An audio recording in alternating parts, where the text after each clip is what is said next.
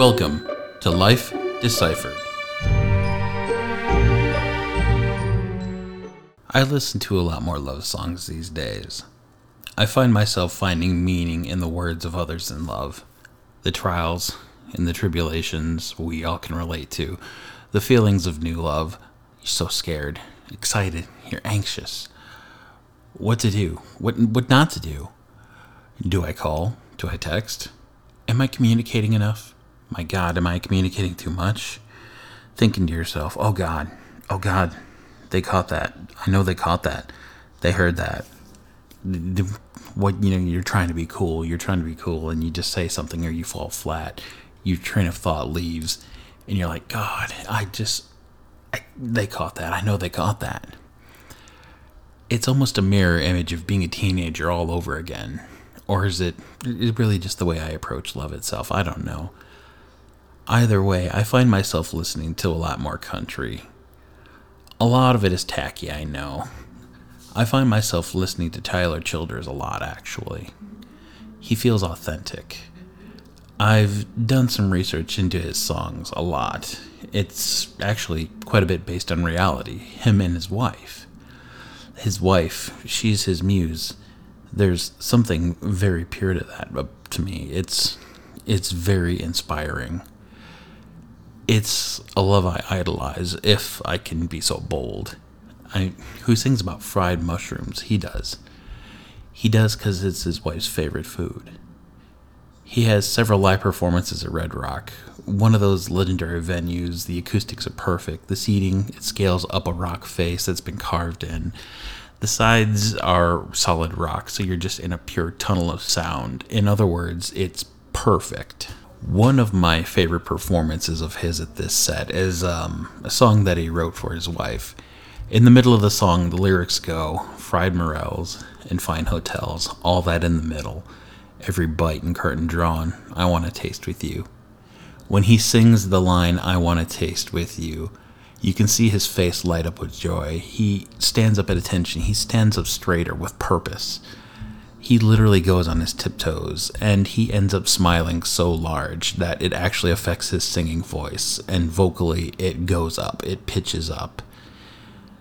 And it's such a small thing that most people probably won't catch it. Most people it, it probably doesn't matter to them but there's something very haunting about that. Having an emotional drive to something that you've written that means so much to you that it literally affects you as a person on an external level I know it's just a snapshot into a world. I know it's a picture perfect image into many fights, sadness, countless misunderstandings. I know that there is a complete cavalcade of chaos behind it. But you also got to understand that it's also a window into a world of like cold nights, tight cuddles. It's a window seat to a future of dreams, and not only dreams, but plans, and plans that are set in motion, not things just talked about. And there's something very intoxicating about that. You know, kids, houses, shared stories, sadness, having something so incredibly tragic happen to you, but at the same time knowing that it's going to be okay. You're going to live through the day because there's somebody there they understand and they care. Not only do they care, they will share and carry every ounce of that with you. That's astounding to me. Somebody who's going to be there for you when you need them the most, someone you just run to. Not even in bad times, but when amazing things happen and you just need to share it with the world, but you need to share it with them first. They have to be the first to know because you need to see the expression on their face. That's what I want. That's what I need to know exists in real life. For the longest time, I thought having a lot of things in common was the key. You know, music, movies, activities. I thought these things that was the key to happiness. It just, it hasn't been for me. I thought loving the same bands, like I said, was the same thing. It's just, it's not. I thought ignorantly enough that just not wanting to be alone and being so scared of being by yourself was it. Finding somebody else who just doesn't want to be alone. That's a horrible, horrible, horrible thing to do.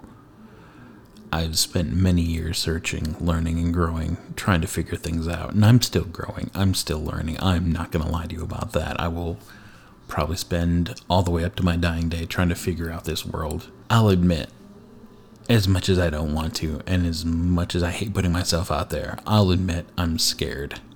I'm so scared like a fucking child.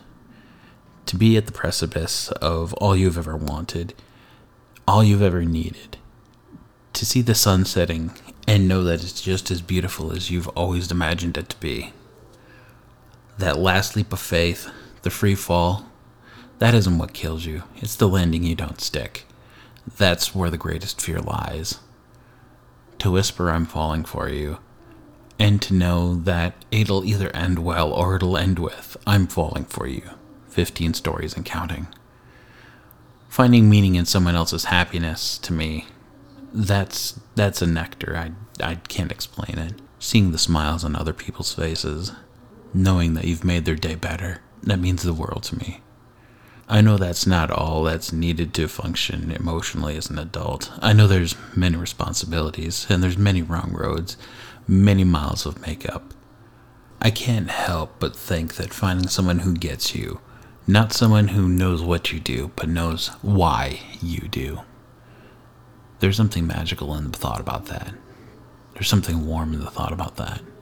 There's something complete in the thought about that.